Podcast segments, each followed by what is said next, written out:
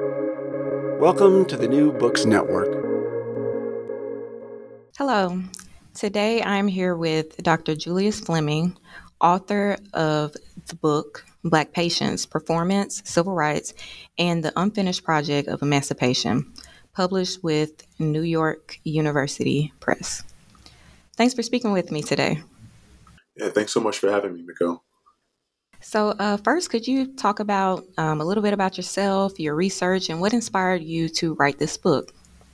Yeah, sure. So, um, I'm a scholar of African American literature um, and performance. Um, and so I've long been interested in 20th century um, African American literature in particular. Um, the book was inspired actually by a graduate seminar that I took with my um, dissertation advisor and mentor, Thadious Davis, at the University of Pennsylvania. She taught a seminar called um, Law, Race, Narrative, the 1950s. So it was a seminar dedicated to one decade. And throughout that course, we had an, a, a chance to just really study the kind of cultural, political, social dynamics of the 1950s through the lens of African American literature. And so it was that class that really kind of sparked my interest in literature's role broadly in the civil rights movement. Um, and ultimately, I would sort of hone those interests to focus on theater in particular. Um, so that was the kind of motivating um, motivating factor in the research. And then once I began the research, um, I was really interested in how um, historians, particularly historians of what's now called the long civil rights movement, were talking about the quote unquote short arm of the civil rights movement. Um, and specifically, they were talking about it, um, the southern arm of the civil rights movement, in ways that I found to be frank, quite troubling, um, suggesting that somehow this period wasn't radical.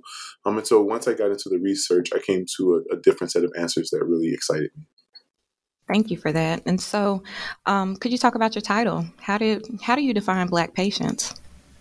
Yeah, sure. So, um, so for me, uh, the, the, so the title came later. Uh, actually, came once I finished grad school. So the title was was staging civil rights.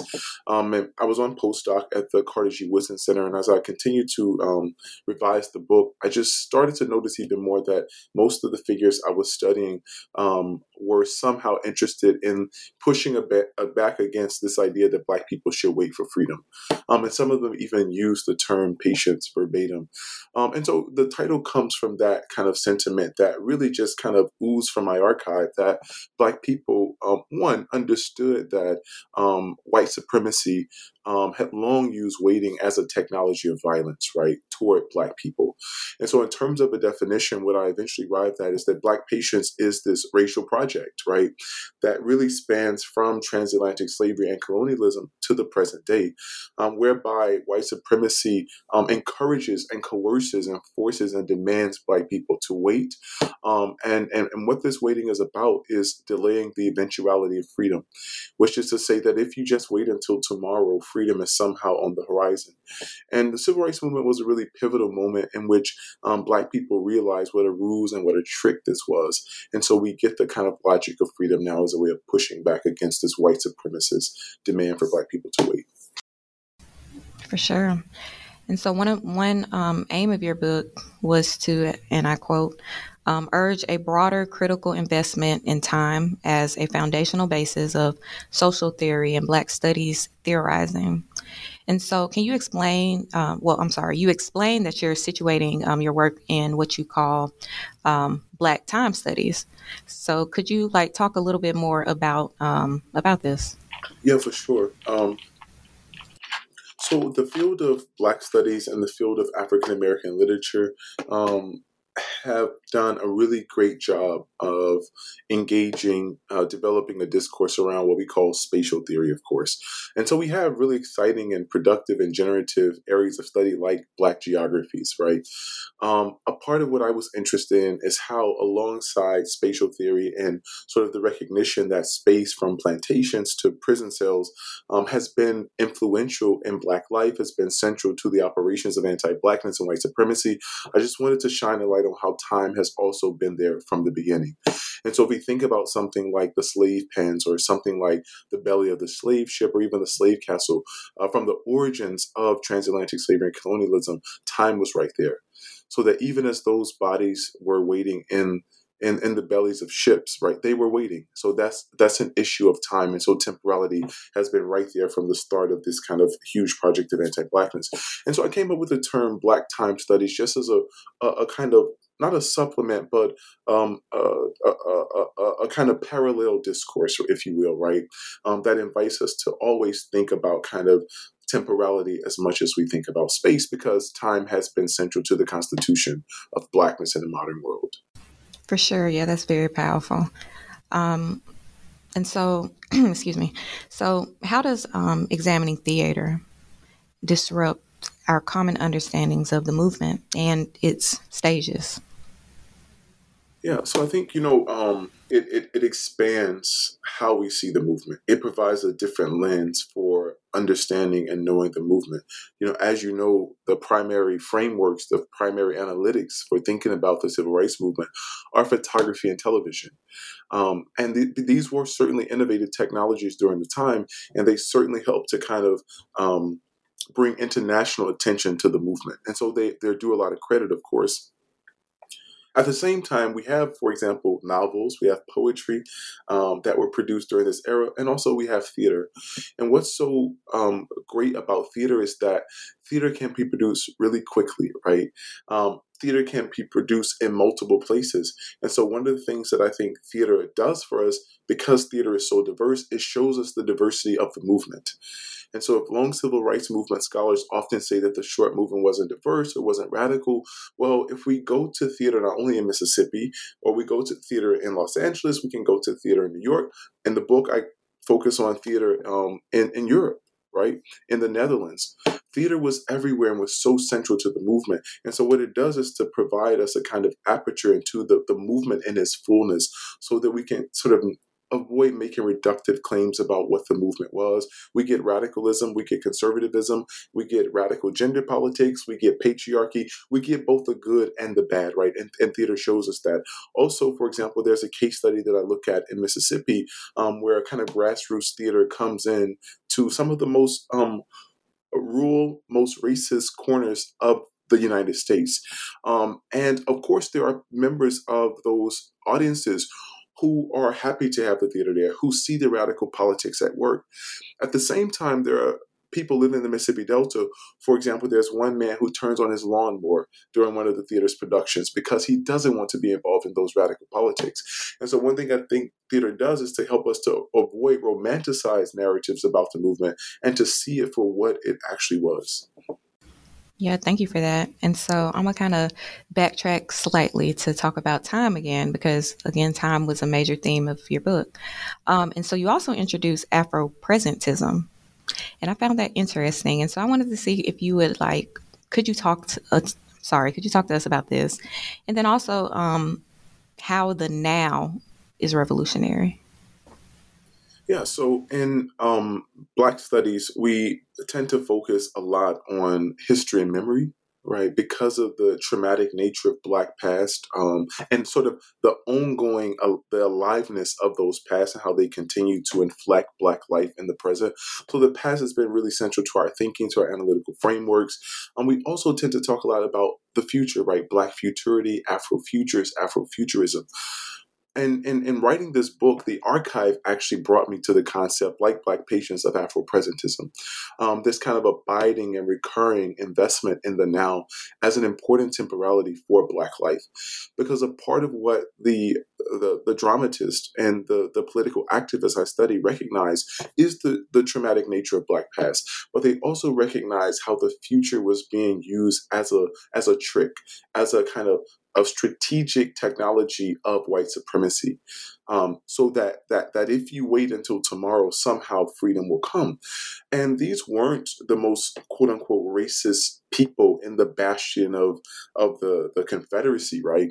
Um, th- these were people like President Dwight Eisenhower, who at the same time that um, he's signing uh, bills that authorize NASA, that he's helping to come basically invent certain kinds of spaceships that can go into outer space, he's telling black people to go slow.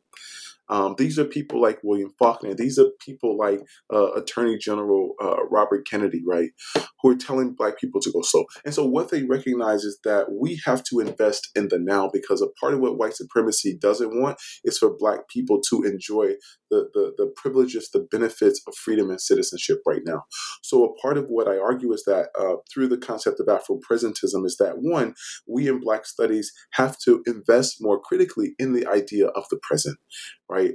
Um, and that two, the present has been so critical to Black political modernity and to Black people's political thinking because they recognize how white supremacy has weaponized the future and has also plundered Black past. Thank you for that. And so, um, could you also talk about the fugitive effect and how it and Black patience coexist? And so the, the concept of Black patience, of course, is a temporal concept, the idea of waiting. And so uh, patience essentially means to wait, uh, being willing to engage in long suffering, right? So there is the temporal idea of waiting associated with patience, but also patience um, has to do with a willingness to wait. Um, and so, in terms of its etymology, it comes from Latin verbs that the pati and patientia um, that means suffering or to suffer, right? Um, and so, patience is about waiting and suffering, but it's also about a willingness to do these things. So there's a kind of a gentle quality, a kind of willful sacrifice that one makes. And so what white supremacy wants is not only for black people to wait for freedom, but they want black people to perform a willingness to wait, to not be disturbed by the waiting, to not wait with an attitude, right? Um, but to willfully wait. And and so we can go back to slavery, for example, and think about the crazy charge of impudence that was often hurled at enslaved folk because they were sometimes too sassy, because they they looked a certain way at the master. Um, but it is about sort of what uh, messages, what codes are conveyed through Black people's emotional expressivity, right? And so, fugitive affect then is a concept that I came up with to chart how Black people have used their emotions, they've used their feelings as a way of hitting back at white supremacy, as a way of demanding freedom now. And so, we can think about things like Black rage, we can think about things like Black anger, Right, there was a moment during the civil rights movement where um, I think uh, he was um, responding to the sit-in protesters, and Attorney General Robert Kennedy said to the civil rights protesters, "We need a period of cooling off." Um, and that meant basically black people calm down, be patient, be willing to suffer. And what people like John Lewis said is that, you know, if we cool off anymore, we'll be frozen. Um, and so they turn to things like where, if not black rage, if not black anger, just a, a kind of forceful um, refusal to engage in the project of black patience that was not this willingness to suffer. And what makes it fugitive, of course, is that it, it goes against the grain of the proper, right? It's an improper way of performing Black emotions within white supremacy. Perfect. Thank you. And so, um, in chapter one, one of your chapters, you introduce readers to the Century of Negro Progress exposition in Chicago. And so, um, could you talk a little bit about this event and how this became a site for um, conceptualizing Black patience? Sure. Yeah, so I was actually in the archives uh, in Chicago and I came across this uh, exhibit uh, at the Chicago Public Library, and um, it led me to the Chicago State Archives because um, what happened uh, for the centennial of the Emancipation Proclamation is that there were all of these celebrations across the country. Black people were now celebrating 100 years of quote unquote freedom from slavery. Um, and the biggest of these uh, exhibitions happened in Chicago, so this is why there was such a, a kind of rich archival site. So what, what's happening is that, of course, Black people are saying, "Wow, we've been free for 100 years. This is wonderful. We've made some good progress." At the same time, um, they're saying it's been 100 years and we still don't have freedom. Right? We're still not free. And this is before the Voting Rights Act. This is before the Civil Rights Act, right? Um, this is during a time, of course, when people are seeing images of Emmett Till. They're seeing little girls being bombed and sprayed with fire hoses, being attacked by German shepherds, um, civil rights activists coming up murdered. And so, really, they have a kind of apartheid operating in the belly of, of, of U.S. democracy. And so, they temper the, cele- the celebratory nature of this important historical moment. And so, a part of what we get is this this kind of twin celebration of a century of freedom, but also a recognition that um, we still are being asked to be patient. It's been an entire century and we're still waiting for freedom. And so I thought that exhibit was just such a crucial um, moment in the civil rights movement for thinking about the very idea, and to begin my discussion really of this idea of Black patience, because what I don't want to do is to be pessimistic, right? Because these people weren't pessimistic. They're saying there's something important about 100 years of freedom, and yet our future has to look different. Um, and, and I was really struck by the lack of scholarship uh, on the, the centennial. We talk a lot about the Emancipation Proclamation, but this, this centennial celebration was hugely important for Black people. It was a, a huge cultural moment. We had people like Duke Ellington performing. Um, we had um, Lorraine Hansberry involved. We had people who came from Madagascar, people who came from Mexico. So it was a really kind of international diasporic event that was pivotal to sort of Black political modernity, but also to the civil rights movement and to kind of indexing how Black people recognize the, the violence of Black patience, but also pushed against it. For sure. Um, and then you mentioned um, we briefly talked about like theater um, earlier, but could you also could you talk about how um, the ways in which theater contested Black patience, specifically in the South? Yeah, sure. Um, so one of my favorite chapters in the book is the chapter on the Free Southern Theater because you know the archive is just funny um, in, related to that that theater. Um, Fannie Lou Hamer uh, was one of the people who showed up to performances, and I loved the theater because they staged, for example, some kind of high art, quote unquote, high art modernist plays like Samuel Beckett's Waiting for Godot. And this is a play that when it opened, when it left France and it opened, I think in Miami in the United States, even uh, sort of intellectual people, quote unquote, people who had certain formal education, um, were baffled by the play. And in fact, many of them walked out of the theater confused by the play. And so, you know, it almost seems counterintuitive to take this kind of higher modernist play to the Mississippi Delta, for example, where the average education was something like an eighth grade education. And the theater actually worried that the audience wouldn't understand it. But you had people like Fannie Lou Hamer, you know, famed civil rights activists, who who had limited education, but she stood up during those productions and said, "We are the people who have been waiting too long. We're waiting for Godot." And of course, the entire kind of um, conceit of the plot is that Godot never comes. And so, theater was this way of of using art, this way of using Black expressive culture in the service of Black political progress. But not only Black political progress, also this educational tool that exposed and, and operated alongside the limited education that Black people receive, specifically education that didn't always, um, wasn't always truthful about the traumas of Black people's past and their histories, right? And so theater was an educational tool. It was a kind of tool um, toward kind of Black political progress.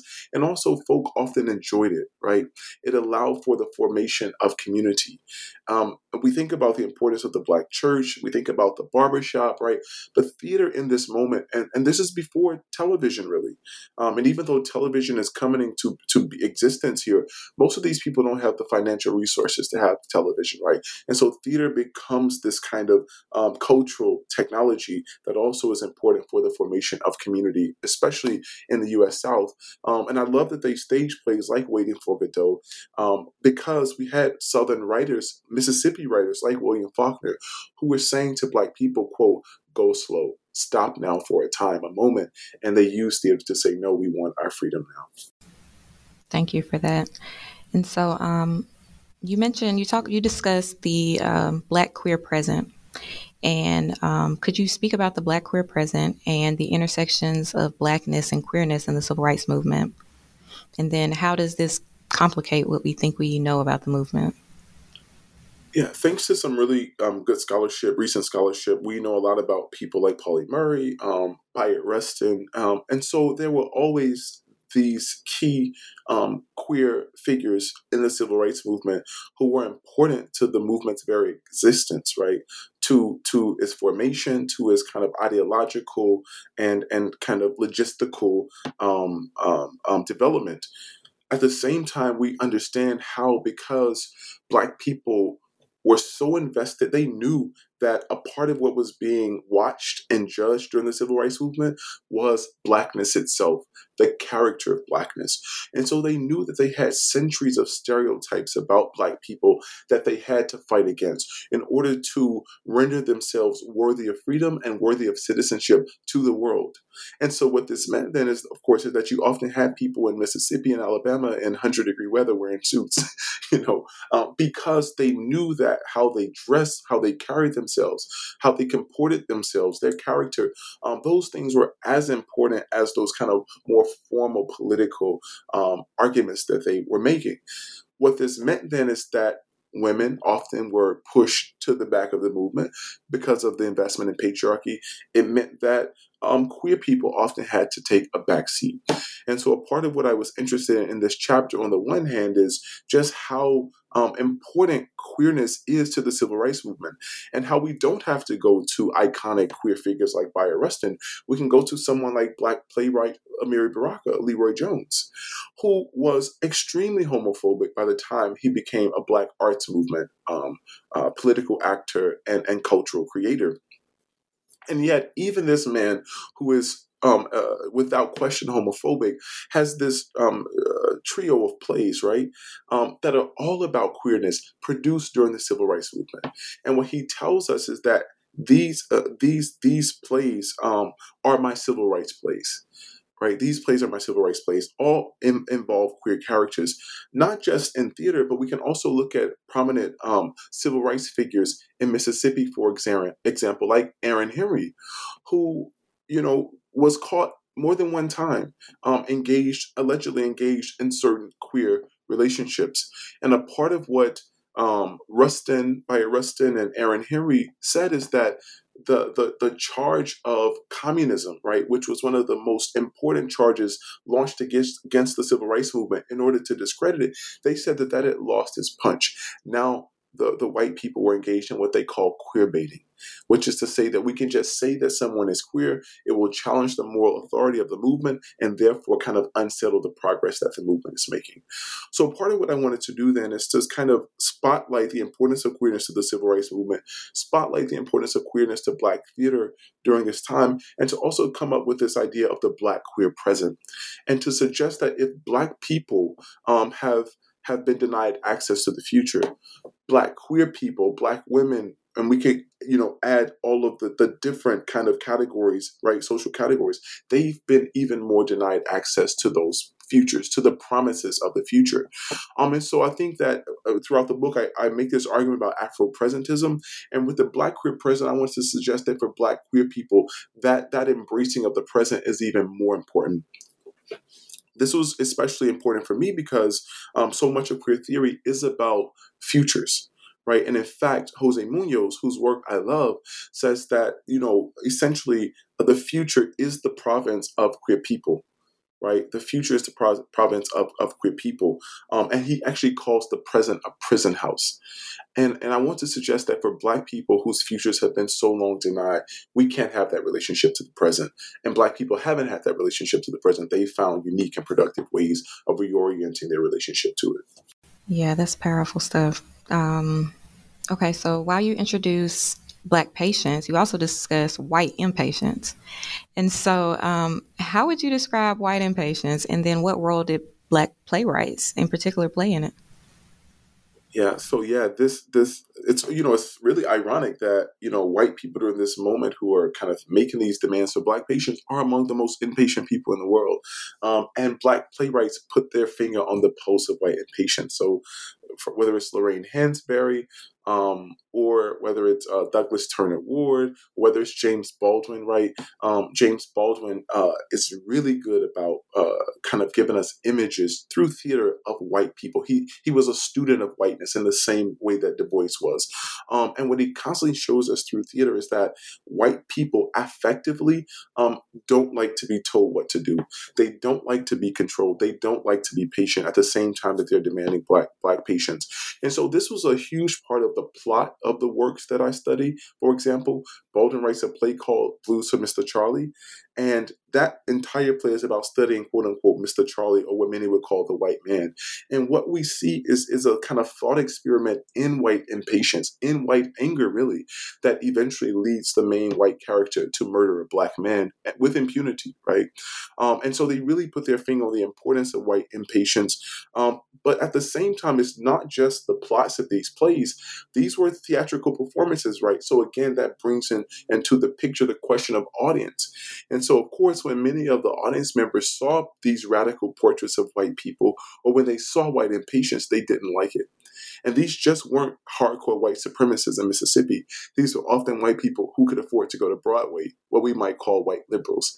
They did not like it. And so a part of what happened is that many of them stopped supporting the plays. The plays often were in jeopardy of being closed down early, right? Because people didn't like these images of whiteness. So a part of why I make that argument, one is to say that like television and photography, theater is a visual technology. It is a way of seeing. We actually see these images of white people, but also theater lets us see other things. So we need to kind of incorporate it in that kind of field of study, visual culture, right? This is also in that chapter. I also want to say um, that that this is radical work, right? There were there were actually laws called reckless eyeballing laws that prevented black people from looking at white people. It was illegal, right? And also at the same time during the civil rights movement, there was this huge fetish with looking at images of damaged black people. The body of Emmett Till. Think about the, that the circulation of that photo and what brought so many people to it. The the horror, right? Um, think about the photographs of those, the bombing of the 16th Street Baptist Church. Think about the children in Brown v. Edu- Board of Education, for example, and the emphasis on their damaged hearts and minds. And so, a part of what these playwrights were doing, and they were joined in this by other um, people. For example, Ebony Magazine published a special issue called "The White Problem in America." What they all were doing was saying, "Hey, let's shift our attention away from Black people, right? These spectacular images of Black people, and go to the people who actually created the problem." and that is white. You know, those people are white people, and often they're impatient white people. Thanks for that. And um, in what ways do you see Black patience being contested today?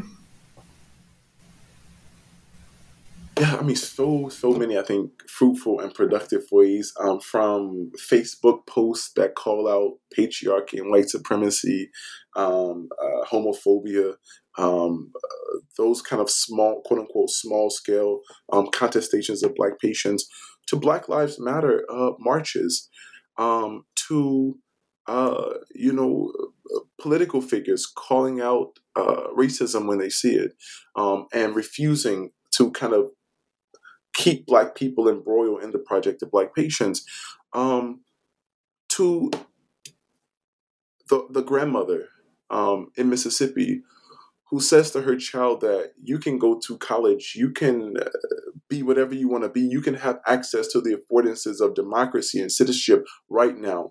You don't have to wait for it, or you don't have to wait and die to go to heaven to quote unquote see Jesus to get your freedom. So I think it's happening at so many different levels and different scales. I, think a lot of people perhaps are um, lament the fact that we don't have a quote unquote civil rights movement for our moment, this kind of cohesive movement that we thought was happening in the 1950s, even though that really was a series of local movements as well. A lot of people lament that, but I think um, thanks to technology, um, thanks um, to so many innovations, we have these different scales at which the contestation of black patience uh, is happening.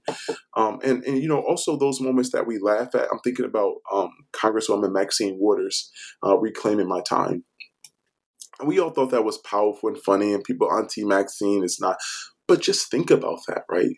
Um, for Black people who have not had access to time, for Black people for whom time has been a weapon of anti-Black violence, even more more so for Black women, to reclaim her time, that is an act, a kind of spectacular act, for example, of contesting Black patience.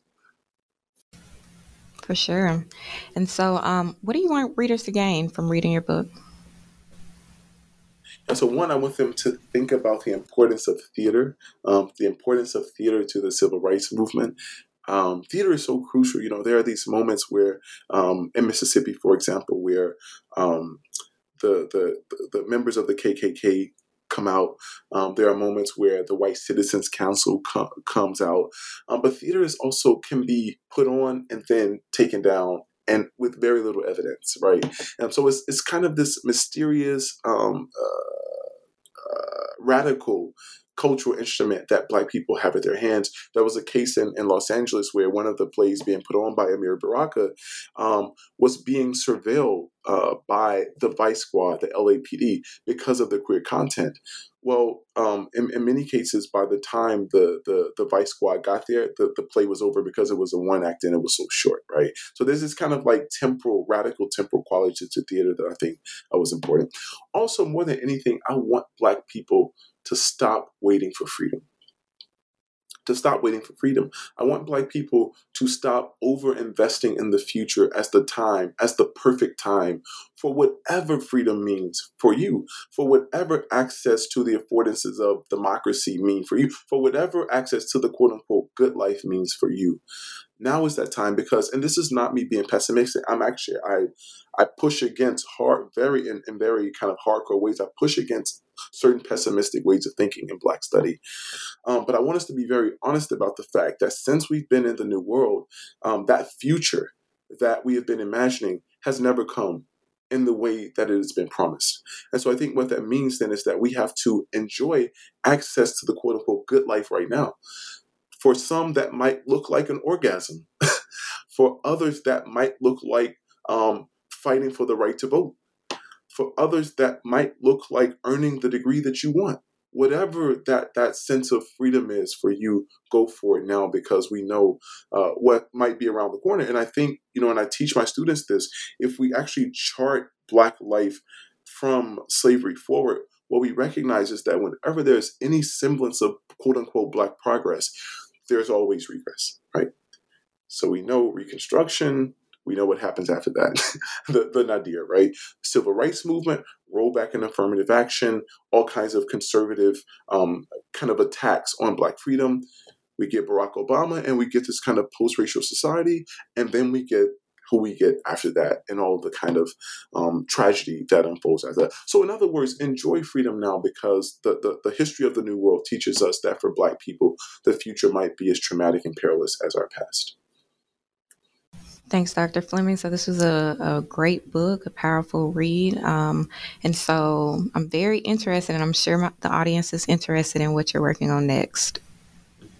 Yeah, th- thanks for that. Thanks for reading the book. I, I, really appreciate it. And you know, I'm so I have a couple projects that I'm working on. I'm working on one project that's about um, outer space and, and blackness, um, and sort of thinking about you know, in the thick of decolonization, when kind of colonial powers are kind of rolling back their kind of quest to conquer the world, how outer space becomes this kind of version, untouched terrain where they can take those colonial ambitions. And then I'm also working on a project that um, really is a a critique in some ways of transnationalism. And I'm a man, a black man from Mississippi, from the deep south. Um, and I, you know, I've, to be frank, I've been in one too many academic rooms where people see places like Mississippi or Alabama as somehow backwards, as somehow not modern, as somehow disconnected from transnationalism. And so I'm really interested in how this kind of transnational turn um, has put us in a place where the national, the local become um, these ways of thinking, these places that somehow are lower on the hierarchy of, of our of critical importance. And so I want to, to, to work on that and to, to kind of make an argument for their, their continued importance. Wow, so it seems like you have some great work that's going to be coming out in the near future. So I'm looking forward to it. Yeah, so I'm definitely looking forward to it. And hopefully we can get you back onto the New Books Network. Of course, of course. Always. It was a pleasure. Same. So, yeah, it was a pleasure uh, speaking with you. Yeah. Thank you so much. Awesome. Thank you.